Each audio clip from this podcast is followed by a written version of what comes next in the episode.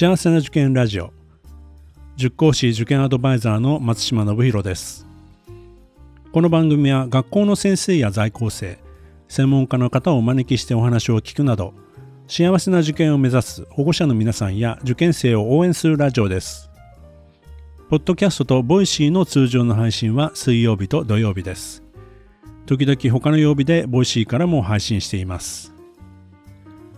今回も芝浦工業大学附属中学高等学校の電子技術研究部の顧問の松本先生と今年のロボカップ世界大会で優勝した4名の在校生の皆さんにお話を伺っていますそれではどうぞでは、ちょっと、まあ、試合ではかなり勝つことができたんですけれども、えー、それ以外の項目として、ポスターだったり、インタビューの項目がありました。まあ、そこが成績に加わるというところで、そちらも力を入れたんですけども、そこについて河野君にちょっと聞いてみようかなというふうに思います。河野君お願いします。はい。えー、そうです。ポスターとインタビューは、試合とは別で総合優勝に関わってくる項目でして、僕たちもしっかり今まで準備していっていました。で、ポスターは事前に提出するものなので、日本で作っていきました。で、今回の世界大会のポスターは、今までのポスターと違って、英語版で、そして A1 のサイズ、すごい大きいサイズで作らなければいけなくて、その日本語とは違った文章量だったり、あと表現の仕方が違って、やっぱり英語が難しくて作るのが難しかったなという印象です。で、インタビューは当日実際にえー、その会場で行われまして、えー、実際に英語でインタビューがありました。で僕たちのインタビューは決勝戦が終わった直後にあったので、決勝戦が終わって優勝が競技の、競技で1位ということが決まった後も、えっと、全然安心しきれずに焦ったまま、えっと、急いで準備していったという思い出があります。でインタビューでは、あの、僕たち英語が苦手で全然喋れないので、パワーポイントを作って、カンペを作って用意して、で、実際に行きました。で、インタビュー実際のところでは、えっと、美咲くんにすごい助けられまして、えなんとかなったなっていう印象です。そうですね。インタビューはやっぱり英語力がすごく重要だったと思いますけど、美咲くんちょっと振り返ってインタビューどうだったと思い出しますか？えー、っと、そうですね。大会3日目ぐらいだったんで、英語を聞き取るのも結構慣れていて、あの、インタビューの質問してくださった方も、英語の発音が聞きやすくて、あの、質問をもう一回聞き直すというようなことはなかったんですけど、やっぱり自分の頭の中で英語話すってなると少し難しいところはいくつかあったんですが、まあ、なんとかしてあの単語単語をつなぎ合わせてインタビュアーの方に伝えられるような英語をちょっと話してあの自分たちの期待の概要やチームのことについて伝えられたかなとは思ってます。はい。そうですね。特に後輩2人は英語力がまだまだちょっとこう自分たちの力不足を感じていたので、これから勉強を頑張ってもらいたいと思うところですけども、本当に英語の重要性をみんな感じた4日間、5日間でした。はい。で、それ以外にスーパーチームというものがあったんですけども、それもちょっと簡単に説明してもらおうかな。これは河野くんがいいかなと思います。はい。えー、普通のチーム対1チームで戦うような普通の競技と違いまして、スーパーチームという競技もありました。スーパーチームというのは、えっと、5つのチームが1グループとなって、ロボットを合計で6台出して、6台対6台で戦うような試合がありました。で、スーパーチームでは、その、開催する運営側がですね、ランダムでチームを組んでやっているんですが、僕たちのグループは運が良くて、え個人の競技の上位5チームのうち3チームが僕たちのチームに、グループにいまして、まあなんとか運よく勝ったなと思います。で、スーパーチームのフィールドは通のフィールドと違って、6メートル ×4 メートルというすごい大きなフィールドで、えー、競技が行われましたで。そこでは普通のフィールドと違って、外側の白線の色だったり、ボールの位置が遠かったりするので、センサーの値の調整だったりが難しかったという印象です。でもそこでもなんとか、まあ、他の、えっと、海外のチームとコミュニケーションも取って、1位が取れたかなという印象です。はい、というところでスーパーチームでもなかなかいい結果が残せたんですけども最終的にどういうふうに結果が出てきたかを説明してもらおうかなと思うんだけども。ラサさんお願いします。私たちは、えっと、部門賞4種類あったうちの部門賞のデザイン賞と試合優勝の Individual Game Champion。総合優勝の Individual Team First Place。スーパーチーム優勝の Super Team First Place という賞全部で4つを受賞させていただきました。そうですね、えっと、全部でもう4種類取るのがマックスなんですけども、取ることができる賞は全部取れたという感じで、かなり、えーチームとして、まあ、試合としても強かったし、えーそれ以外のポスターでも評価されたし、スーパーチームでも勝てたし、ロボットのデザインも評価されたというところで受賞を得ることができて、かなり評価していただけたのが分かったかなというふうに思います。本当、表彰式まで、えーどの結果になるか通達も何もなく、試合の優勝だけかなというふうに思ってたところなんですけども、実際はかなり評価を得ることができたので、驚きながら急いでステージに登ってトロフィー受け取ってという感じでかなり焦った感じになったんですけども、すごく思い出に残ったシーンでしたね。はい。というところで、世界大会に関する全体的な説明は以上となりますが、あの結局はあれですよね総合優勝という形でほぼ完全優勝みたいな感じだったんですよね。そうですね。えっと、まあ、その、総合優勝の結果の中にはポスターとかインタビューとして試合の結果が入ってくるんですけども、試合でも1位取れたし、最終的に優勝総合優勝も取れたと。で、さらにまた部門賞、また別の部門賞でデザインっていうところを評価されたのと、あと、また別の部門のスーパーチームでも勝つことができたというふうに思っていいのかなと。もう世界に名が轟きましたね。そうですね。うん過去にも、えっと、去年も、えっと、試合で優勝したのは日本チームで、忍びというチームがいたんですね。で、すごく強いチームだったんですけども、一応彼らは試合でのみ勝ったというところを聞いております。なので、総合優勝として全科目というか、全部で取れたのはかなり大きいんじゃないかなというふうに想像しています。日本では芝子さんが初と言っていいっていう感じですかいいね。んでしょうね。ちょっと、うん何年か、その後ろ、前の結果はわからないですけども、はい。そうですね。まあ、今度はね来年以降は追われる身ですからね。そうですね。はい、となります。ありがとうございます。はい。では、最後に、ちょっと先輩から後輩にアドバイスと、それに対する今後の意気込みを聞いてみようかなと思うんですけども、伊崎くん、じゃあ、後輩にアドバイスお願いします。はい。えっと、そうですね。毎試合、僕たち今年、このチームで出たのは初なんですけれども、大会に近くなると、やっぱりスケジュールをちゃんと立ててなくて、いろんなことが詰め合わさって、まずいまずいまずいってなってしまうことが多かったりとかがあったんで、余裕を持ったスケジュールを組んで、えー大会前に焦らないようにするっていうのは大事かなって思います。あと、えー、電気券はものすごく設備が整ってるんで、えーその面、えー、とその設備をしっかりと利用させていただくっていうのも意識しながら活動を行えるといいかなと思います。はい、ありがとうございます。河野くんも簡単にお願いします。はい。そうですね。美咲くんが言っていた通り、この電子技術研究部という場所はすごい設備が整っていて、しかも世界大会優勝というすごいことになってしまったので、来年はまあ追われる側としてですね、しっかりと世界大会も優勝して、まあ、僕たちにもう一回、その世界大会優勝のトロフィーを見せてほしいなと思います。ぜひ頑張ってほしいなと思います。はい、ありがとうございます。じゃあ、後輩2人の今後の意気込みを聞いてみましょう。じゃあ、日垣くんからお願いします。えーそうですね、まあ、えっと、来年も今年に引き続き、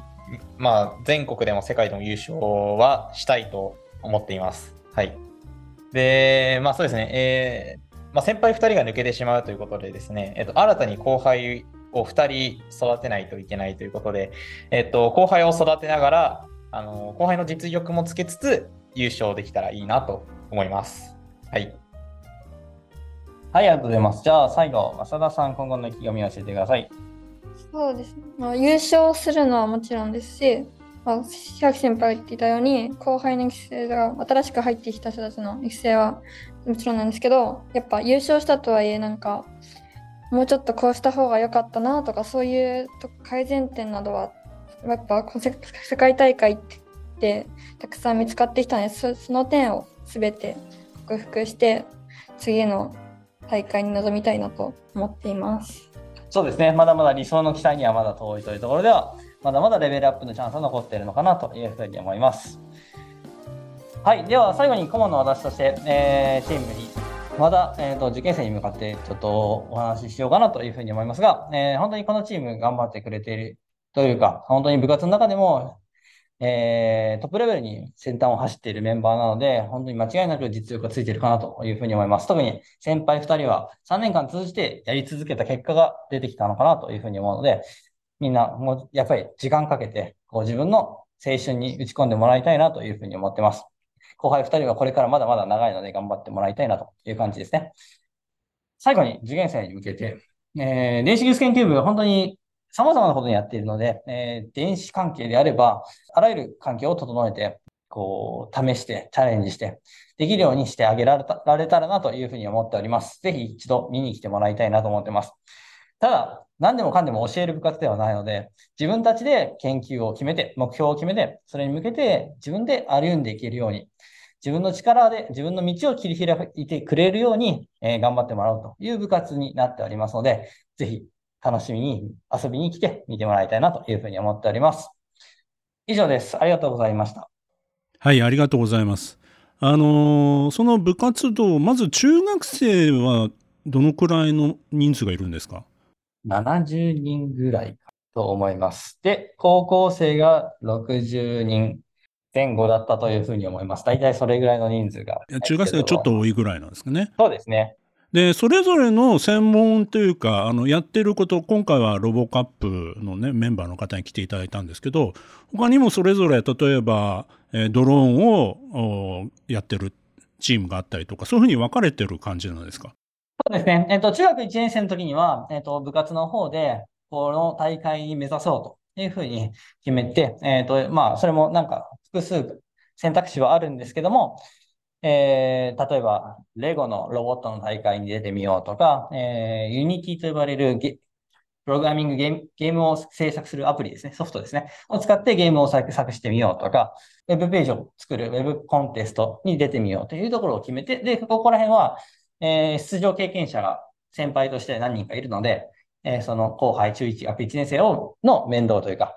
えー、成長を教えながら、先輩から後輩に教えていって、えー、目指して、必ず何かしらの大会には、えー、出場経験を持ってもらいたいなというふうにしております。で、それ以降は、えー、高校に、中学2年生からは、その大会に向けてより自分たちでレベル上げるもよし、新しい企画として大会じゃなくて何か、えー、ものを作りたい。こういうロボットを作りたいとか、こういうものを作りたいとか。今までいたのは 4D シアターと呼ばれる、まあなんかそうですね。実際に映画の中でも風を感じたり、水を感じたりするシアターを作りたいと言って作る子がいたりとか、えー、音楽を作る、音楽 DTM の勉強をしたいとか、あと VR、AR を活用して何か作りたいとか、いうふうに、えっ、ー、と、自分たちで企画を立てて、新しい研究テーマを決めて、えー、それを、まあ、ただ個人でやるのではなく、グループを決めて、その中でやるというのがあります。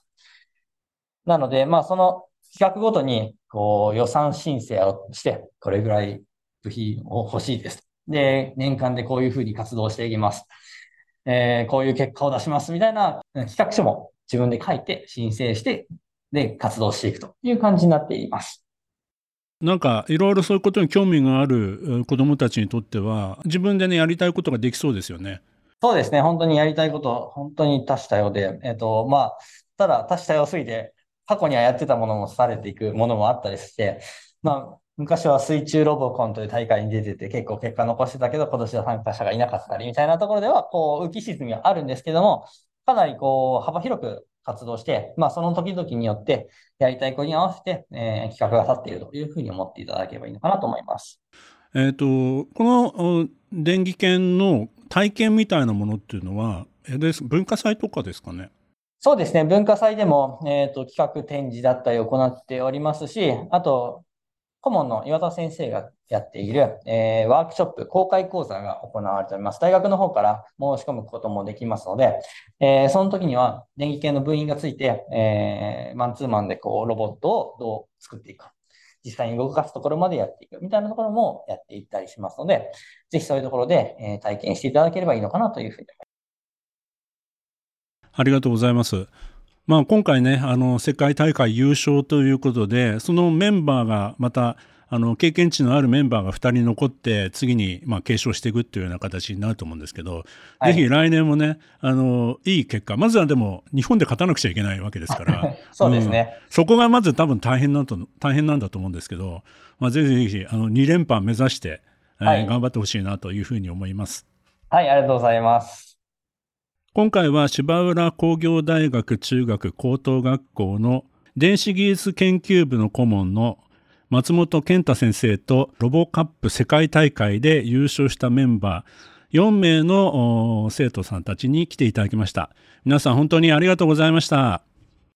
りがとうございました。ありがとうございました。2回にわたりまして柴原工業大学附属さんの電子技術研究部の皆さんそれから顧問の先生松本先生にお越しいただきましたけどもロボカップ世界大会での優勝それも完全優勝。これ決して簡単なことではないと思うんですよね。日本の代表になるだけでも大変なことなのに今技術革新をね各国で競っている中でのその最先端で若者たちが戦ってるわけですからその中でもう完全に優勝したっていうのは本当にすごいことだなというふうに思いました。それも特別その工業高校専門の課程があるわけではない、まあ、いわゆるその大学の名前は芝原工業大学附属になってますけども普通科の生徒たちが部活動でそういった取り組みをして優勝した。さらにそれほどその専門の人がついて指導しているわけではなくて自分たちで考えながら作り上げていったっていうところこれもまたすごいことだなと思います。なんか私ごときがですね、昭和のおじさんが語れるような話じゃないんですけど、私たちのその中学高校時代とはもう本当に違う覚醒の感が本当にありますよね。昔だったらですよ、こういった技術や研究というのは、専門の大学行って専攻してですね、その中で学んでいくというかね、そういったことなのに、今やもう中学高校生が部活でやっちゃうって何度も言いますけど、本当にすごい、まあ今の子供たち、本当にデジタルネイティブとか言いますけどね、もうその言葉で収まりきれないほど、興味関心のある子供たちにとってはですね、本当にワクワクするそういった経験をしてんだなというふうに思います。まあ世界に出てって英語の大切さも知るとかですね、まあそういったことももちろん経験になるんですけど、もともとこの芝原工業大学附属さんというのは、指導理念、教育理念の中に世界に羽ばたく人材、研究者、技術者、エンジニア、そういった理系人材を育てると。国内にとどまらず世界で活躍するそういう人材を育てたいということを言ってるわけですからね。